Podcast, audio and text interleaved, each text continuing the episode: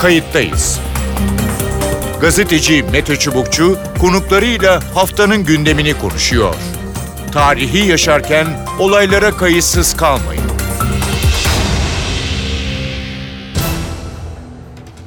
İyi günler, bir Kayıttayız programıyla daha karşınızdayız. Tarihe ışık tutmak ve olan biteni anlamak için önümüzdeki dakikalarda sizlerle birlikte olacağız. Ben Mete Çubukçu, editörüm Sevan Kazancı. Bugün gazeteci Hrant Dink'i anıyoruz. Hrant, on yedi yıl önce bugün yayın yönetmenliğini yaptığı Agos gazetesi önünde katledilmişti. Aradan geçen sürede birçok isim yargılandı, mahkumiyet kararları alındı ancak Hrant'ın dostları gerçek suçluların hiçbir zaman hakim karşısına çıkarılmadığını söylüyor. Bu nedenle on altı yıldır olduğu gibi bu yıl da Agos gazetesi önünde Hrant'ın vurulduğu yerde talepler dile getirildi. Kayıttayız da bu hafta Dink cinayetinin hem yargısal ayağını hem de kurucular arasında olduğu Agos gazetesini konuşacağız. İki konuğumuz olacak. Kayıttayız'ın konuğu Yetvart Danzikyan. Yetvart Danzikyan, Agos gazetesi genel yayın yönetmeni. Ee, hoş geldiniz. Merhaba, hoş bulduk. on yedi yıl oldu. on yedinci E, anma e, töreni, anma e, yılı.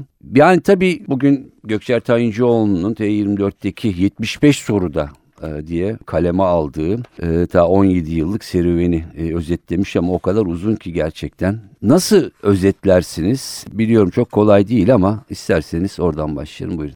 Sürüyor davalar bir şekilde. Buradaki en hani somut ve son durumu hemen bir cümleyle özetleyeyim. Kamu görevlilerinin yargılandığı e, dava var asıl. E, yani cinayeti işleyen kişiler ve çevresindeki kişilerin yargılandığı dava ayrı bir fasıldı. E, kamu görevlilerinin yargılandığı dava ayrı ve daha kapsamlı bir fasıldı ki o iki bin on altı yılında başlamıştı. iki bin yirmi bir yılında gelen mahkeme bu konudaki kararını verdi. E, fakat kararını verir vermez Dink ailesi avukatları ki Hakan Bakırcıoğlu, e, onu da anlayalım buradan. Evet. Bilhassa kamu görevliliğinin yargılandığı davada Dink ailesi avukatlarının sözcülüğünü yaptı ve çok uğraş verdi. Dava biter bitmez iki bin yirmi bir senesinde Dink ailesi avukatları bir itiraz dilekçesi verdiler. O itiraz dilekçesi e, neleri kapsıyordu? Bir, e, Hrant Dink'i hedef haline getiren süreç soruşturulmadı. Hı hı. İki, Hrant Dink'in e, diyelim ki e, valiye çağrılması süreci, orada MİT görevlileri tarafından sorgulanması, Hrant'ın tabiriyle haddinin bildirilmesi çabası, buraya katılıp buradaki mekanizma, yani kim talimat verdi, kim yaptı bunları? Bu soruşturulmadı. Verilen mahkumiyetlerde de Hrant Dink'i diyelim ki korumayan, İstanbul'da korumayan insanlar beraat ya da zaman aşımına e, kurtulmuş oldular bu işten. Dolayısıyla hem soruşturmanın kapsamı dar tutuldu hem de bizim dava boyunca talep ettiklerimiz yerine getirilmedi diyerekten bir itiraz dilekçesi vermişler idi iki bin yirmi senesinde. Hı hı. İstinafa başvurdular yani. İstinaf kabul etmedi Dink ailesi avukatlarının taleplerini. Yargıtay'a başvurdular. Yargıtay da kabul etmedi. Fakat bazı sanıklar açısından, yani bunların cezası az olmuş diyerekten bazı sanıklar açısından cezaları bozdu. Daha fazla ceza verilmesi. Orada yetmiş kişi aşkın kamu görevlisi yargılanıyordu biliyorsunuz. Kimlerine bir ceza verildi zaten. Dolayısıyla şimdi Dink ailesi avukatları kamu görevliliğinin yargılandığı dava ile ilgili sonucu Anayasa Mahkemesi'ne götürdüler. Biraz evvel saydığım gerekçelerle, yani geniş bir soruşturma yapılmadı. E, Dink'e hedef gösteren çevreler soruşturulmadı. Korumasını e, sağlamayan ve hatta Trabzon'daki grubu dağıtmayan e, polis, jandarma grupları gerektiği biçimde soruşturulmadı. Gerekçeleriyle itiraz etmişlerdi. Bu itiraz kabul görmedi Yargıtay tarafından. Şimdi Anayasa Mahkemesi'ne götürdüler bu dosyayı. Tetikçi fail Ogün Samast tahliye edildi. Çünkü cinayet işlendiği sırada on sekiz yaşından küçüktü. on altı yıl on ay sonra tahliye edildi. Geçen Kasım ayında tahliyesi büyük bir tepki yarattı. Bunu söylemek lazım gerçekten. Çünkü beklenmedik. Aslında bekliyorduk biz davayı yakından takip edenler olarak ama kamuoyu açısından çok beklenmedik bir gelişme oldu bu.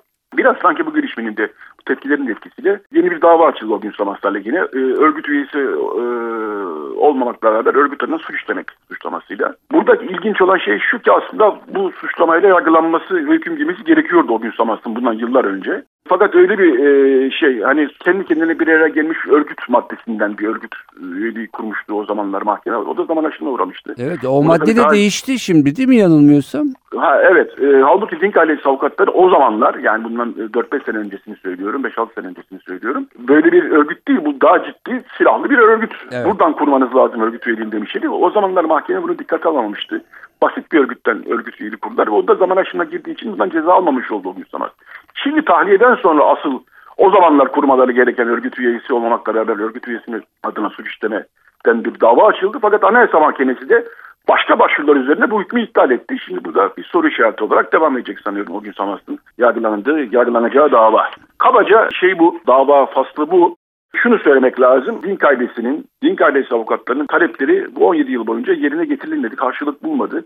Hala cinayet arkasındaki o karanlık yapıyı çözüme kavuşturmuş değiliz. Yani kim vur dedi hala bilinmiyor açıkçası. Evet, e, maalesef Türkiye'deki e, geçmiş dönemde benzer örneklerinin de bolca olduğu bir durum. E, Agos'a gelecek olursak genel yayın yönetmeniydi, kurucusuydu. Çok önemsiyordu. Şu anda siz yürütüyorsunuz. Belki hani evet. Onun dönemi ve ondan sonrası ya da işte on yedinci yıl Agos üzerinden neler söylersiniz? Tabii Agos'un tarihini ikiye bölmek gerekiyor. iki bin yediye kadarki Agos, iki bin yediden sonraki Agos. iki bin yediye kadarki Agos. Tabii Hrant Dink kurucularından en önde gelendi ama grup kurmuştu. Ermeni iş adamları, yazarlar, avukatlar böyle bir yedi sekiz kişilik, dokuz kişilik bir grup kurmuştu Agos'u. Hı hı. Biz o zamanlar, sen de belki hatırlarsın, başka bir işte çalışıyorduk. Birkaç Türk, Ermeni, farklı farklı kimliklerden insanlar. Ee, biz Agos'un kuruluşuna yardım ediyorduk. Ben de tabii Hrant'ı o süreçte tanıdım. iki yıl kadar, doksan altıdan doksan sekize kadar haftada bir iki akşam kendi içimizden çıkıp Agos'a yardım etmeye giderdik. Süreç içerisinde tabii Hrant çok e, faal oluşuyla sivrildi bu kurucu ekip içerisinde. Zaten gen yönetmeninin ilk günden itibaren o üstlenmişti. Hı hı. Ve e, biraz da iki bin dörtten sonra, iki bin ikiden, iki bin üçten, iki bin dörtten sonra televizyonların da aradığı bir e, isim haline geldi Hrant Dink. Hatırlarsınız tahmin evet. ediyorum. Sık sık siyaset meydanı gibi veyahut da başka tartışma, otuz ikinci gün gibi başka tartışma programlarına katılıyordu. Dolayısıyla Hrant Dink artık Agos'la özdeşleşen bir kimlik haline gelmişti. iki bin yedi e, zaten hedef haline gelmesi de biraz bu süreç içe geçti. Hı hı. Çok Türkiye'nin Avrupa'ya yakınlaşmaya çalıştığı ve bu nispette de milliyetçi çevrelerin atağa geçtiği, buna karşı atağa geçtiği bir dönemdi ve sadece e, Hrant Dink değil, işte Orhan Pamuk gibi e, ona benzer birkaç isim daha hedef haline getirilmişti bu milliyetçi çevreler tarafından. Hrant'ın yargılandığı davalarda da belki hatırlayacaksınız. Adli önlerinde o çevreler pankartlar açtılar. Hrant Dink'i hedef haline getirirler. Adliye koridorlarına, duruşma salonlarına Hrant Dink fiziki saldırılara da işte başına cisim atmak gibi uğradı. Tekrar döneyim ben. Evet, iki bin yediye kadarki e, Agos, iki bin yediden sonraki Agos belki diye ikiye bölmek gerekecek ister istemez. Ama aslında aynı Agos. Bunu söylemek evet. lazım.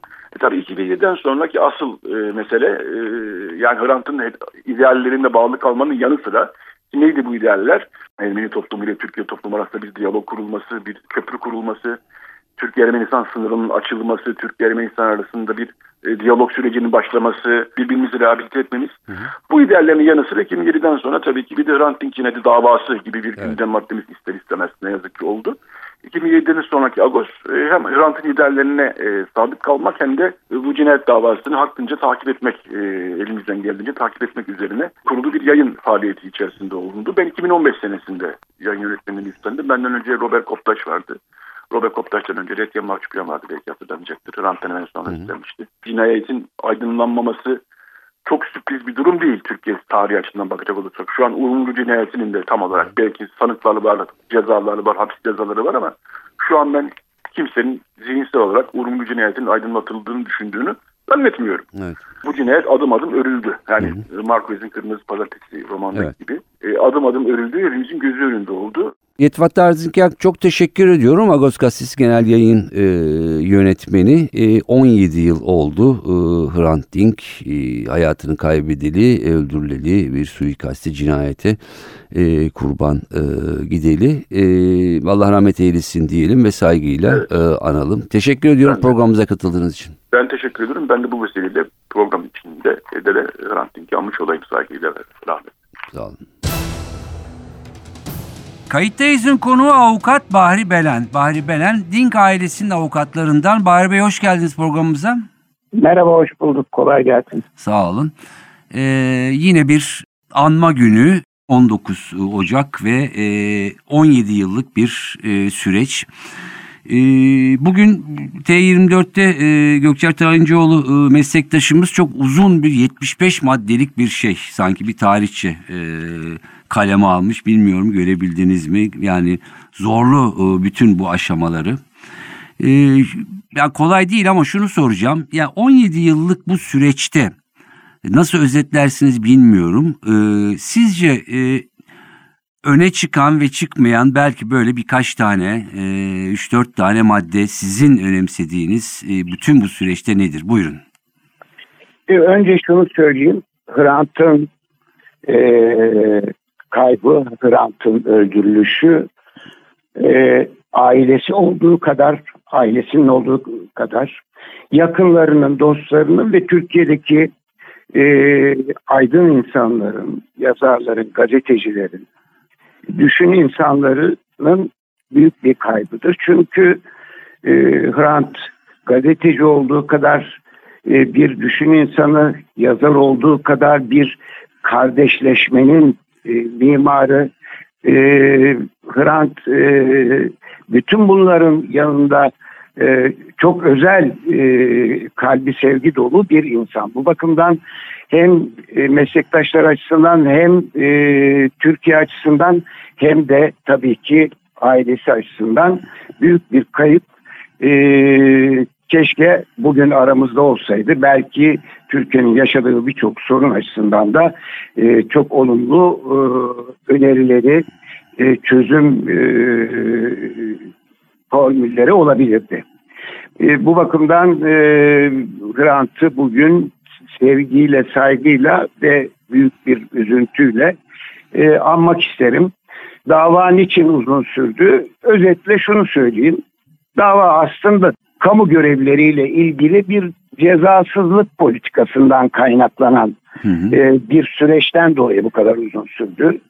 Buna karşın e, Türkiye'deki birçok siyasi cinayet, işte Uğur Mumcu bunun içine dahildir, e, Adli Pekçi bunun içine dahildir, e, Ahmet Taner Kışlalı bunun içine dahildir, e, Kemal Türkler bunun içine dahildir hı. ve birçok e, insan e, yani siyasi e, sahikle yaşamını kaybetmiş, e, öldürülmüş insan. Bunlarla ilgili cezasızlık politikası var.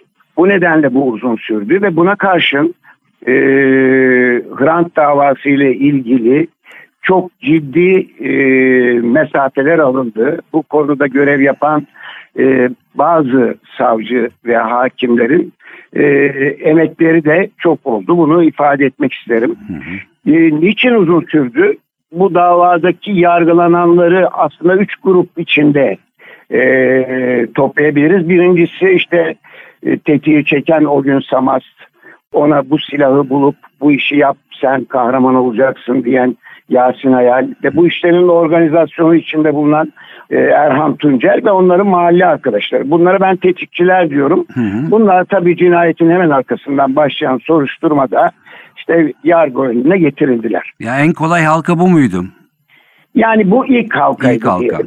Ee, ama biz bunun bu işten haberdar olduğu halde bunun tedbirlerini almayan, hem kolluk güçlerinin e, hem de e, jandarmalı kolluk gücü ama jandarmanın da e, sorumlu olanlarının da yargılanması gerektiğini söyledik baştan itibaren. Hı hı. Ama ne Trabzon emniyetinde bu işle ilgili sorumlu olanlar, ne Trabzon jandarmasında bu işle ilgili sorumlu olanlar, ne de İstanbul Emniyetinde ve Emniyet Genel Müdürlüğü İstihbarat Dairesi'nde yine jandarmanın e, diğer e, illerdeki bağlantılarında bu yapılmadı. Evet. Yapılmadı çünkü bu kamu görevleriyle ilgili böyle bir görevi sırasında suç işlemekten dolayı yapılacak soruşturma, yani savcılık evresi, sonra dava aşaması mutlaka izne tabiydi. Bu illerde vilayet, işte bakanlık düzeyinde de İçişleri Bakanlığı'nın iznine tabiydi. Bunlarla ilgili izinler verilmedi. Bunlara idari yargıda itiraz ettik. Bunlar da reddoldu, bitti. Ama sonunda hı hı. Avrupa İnsan Hakları Mahkemesi Hrant kararıyla hem Hrant'ın yazdığı, çizdiği, söylediği şeylerle ilgili verilen cezalardan dolayı bir ifade özgürlüğü ihlalini, aynı zamanda yaşam hakkı ihlalini ve ölümüyle ilgili yürütülen soruşturmalarda etkin soruşturma yapılmadığına ilişkin ihlal kararı verdi. Hı hı. Bu karardan sonra biz E, ceza muhakemeleri kanununa göre bu yeni bir delildi.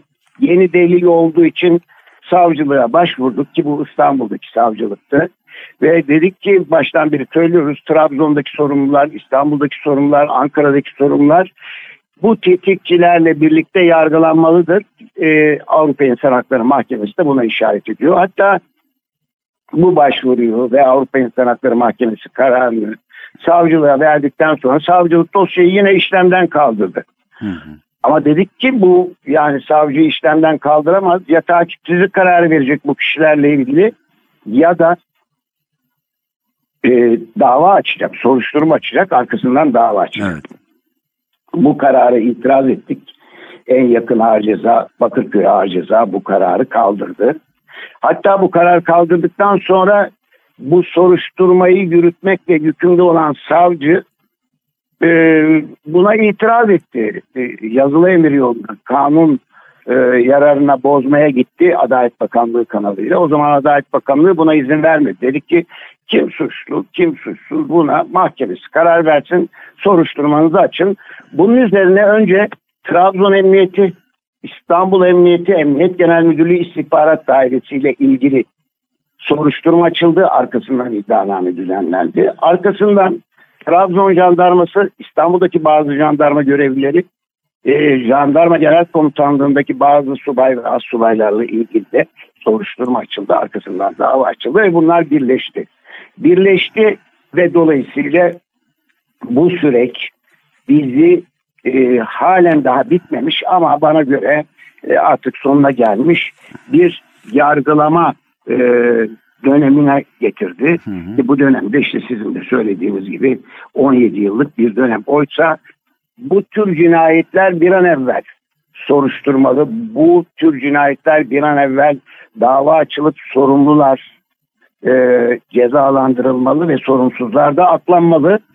Çünkü bu cinayetler E, açıklığa kavuşmadığı zaman o toplumda e, hukuk devleti, o toplumda demokratik bir toplum olmanın, o toplumda insan haklarının güvencelendiği bir sistem e, ayaklarının üzerine oturmasının imkanı bulunmamaktadır. Bu bakımdan bu davanın uzaması Türkiye açısından büyük bir e, ayıptır. E, bütün buna rağmen önemli e, soruşturmalar yapılmıştır. Yapılmayanlar da vardır.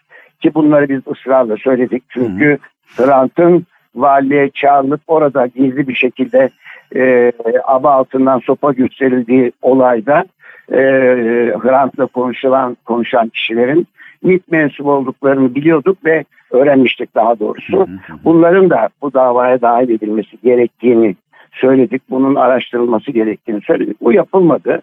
E, İstanbul'daki hı hı. yani Hrant'ın yaşam can güvenliği için yaptığımız şikayetlere rağmen ona koruma görevlisi tahsis etmeyen emniyet ve vilayet hep bunlarla ilgili herhangi bir ceza verilmedi. Basit görevi ihmalden davalar açıldı. İşte bunlarla ilgili zaman aşımıyla düşme kararı verildi. Oysa bu kadar ciddi bir cinayette ihmal Türk Ceza Kanunu'nda özel bir düzenlemeyle hı hı. E, cezalandırılmaktadır. Yani İhmalin icraî bir hareket kadar olumsuz sonuçlarının olduğu olaylarda bu basit bir görevi ihmal değildir. Zaman aşımına bu kadar kısa sürede uğraması mümkün değildir. Bunlar e, dikkate alınmadı ve birçok insanla ilgili de düşme ve beraat kararları verildi. Ama Hrant'ın bu süreçteki dava dosyalarına bakan her göz, hukukçu ya da tarihçi, ya da gazeteci veyahut da düşün insanı burada sorumlunun kim olduğunu görür ve bu tarihe artık kaydolunmuştur. Bize şu anda Hrant'la ilgili onun kayıptan doğa, onun kaybından doğan bir acı kaldı, üzüntü kaldı. Bu ailesinin kaybıdır, gazetecilerin, düşün insanların kaybıdır ve Türkiye'nin kaybıdır. Ben sözünüzü kesmedim çünkü hakikaten çok sistematik olarak gittiniz. Çünkü on yedi yıllık bir süreci de anlatmak kolay değil. Şunu sormak istiyorum. Son sonuna gelindi dendi. Bir, ne bekleniyor? İki, bütün bunların sonunda siz kamuoyu ikna oldu mu, olur mu? Buyurun. E şöyle diyelim e, yani bazı kişilerle ilgili bunlar öyledir ya da değildir demiyorum şu anda. e, baştan beri bu tetikçiler dediğimiz kişilerin de Hı-hı. diğerlerinin de bir örgütsel faaliyet içinde bunu yürüttükleri kanaatindeydik ve bunlarla ilgili örgüt üyeliğinden de dava açılması gerektiğini söyledik. E, önce bu konuda e, yeterli delil yoktu diye beraat kararı verildi tetikçilerle ilgili. Daha sonra e, işte kamu görevleriyle ilgili de daha sonra dava açılma ihtiyacı duyuldu. E, bunların içinde işte şu görüşte olanlar, bu görüşte olanlar evet var deniliyor. E, bu haklarında dava, örgüt üyeliğinden dava açılmayanların içinde de sorumlular var. Bu bakımdan şu anda e, kalan dava süreci bu örgüt üyeliğiyle ilgili haklarında dava açılan kişilerle ilgilidir. Ve bu da işte mesela Mart ayında bununla ilgili son duruşma Mart'ın yirmi yedisinde. E, tabii bundan sonra bunun da e, Yargıtay aşaması var. Daha evvel Yargıtay'a gittiği için Hı. Yargıtay'a gidecek. E, o ne zamana kadar biter bilmiyorum. E, Ogün Samast'ın bırakılması konusunda evet e, bir takım e, infialler oldu ama yaşının küçük olduğunu ve yaş küçüklüğü nedeniyle cezasının daha az olduğunu, yaş küçüklüğü nedeniyle infaz sisteminden daha çok yararlandığını, hı hı. hatta halk arasında infazın yanması denilen olay gardiyanları kavga, kavgası nedeniyle yandığını ama sonra çıkarılan infaz yasası düzenlemeleriyle ki biz bunlara ısrarla gizli atlıyoruz, bunlardan gene yararlandı, çıktı. Ailenin de illa şu kişiye çok ağır ceza verilsin, illa şu kişiye e, daha fazla ceza verilsin gibi bir amacı yok. Bunu Sayın Rahel Dink yani bebekten katiller yarattılar diye özetledi. Yani buradaki düşüncesini özetledi. Hı hı. Önemli olan aile içinde, bizim içinde bu cinayeti karar veren mercinin, bu cinayete e, yol açan mercinin ortaya çıkmasıydı. O bakımdan e, Ogün Samast'la ilgili ayrı bir dava açıldı. İşte evet. e, örgüt üyesi olmamakla beraber e, örgüt adını suç işlemekten dolayı ama bu bu konuda Türk Ceza Kanunu iki yüz yirmiye altıncı maddesi yani genel örgütlerle ilgili düzenleme çerçevesindeki iki yüz yirmiye altıncı maddesi Anayasa Mahkemesi tarafından haklı olarak yıllarca başka evet. davalarda da bunun anayasaya aykırı olduğunu söylemiştik. İptal edildi. Bu nedenle Ogün Samast'ta ayrı bir e, ceza kararı çıkacağını ben düşünmüyorum. E, davanın geldiği noktada budur. Peki.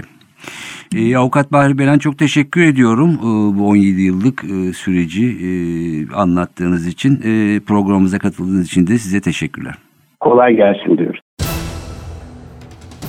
Evet, görüşler böyle. on yedi yıl oldu. Açığa çıkanlar, çıkarılmayanlar, devam eden davalar ve e, konukların e, söylediği e, hakikaten bilmiyorum daha kaç yıl sürecek e, üstü açılmayan e, bir takım e, sorular, e, karanlıkta kalan e, bir takım e, şüpheler e, bunlar da aydınlanır ve e, umarız bu dava bir on yedi yıl daha e, sürmez.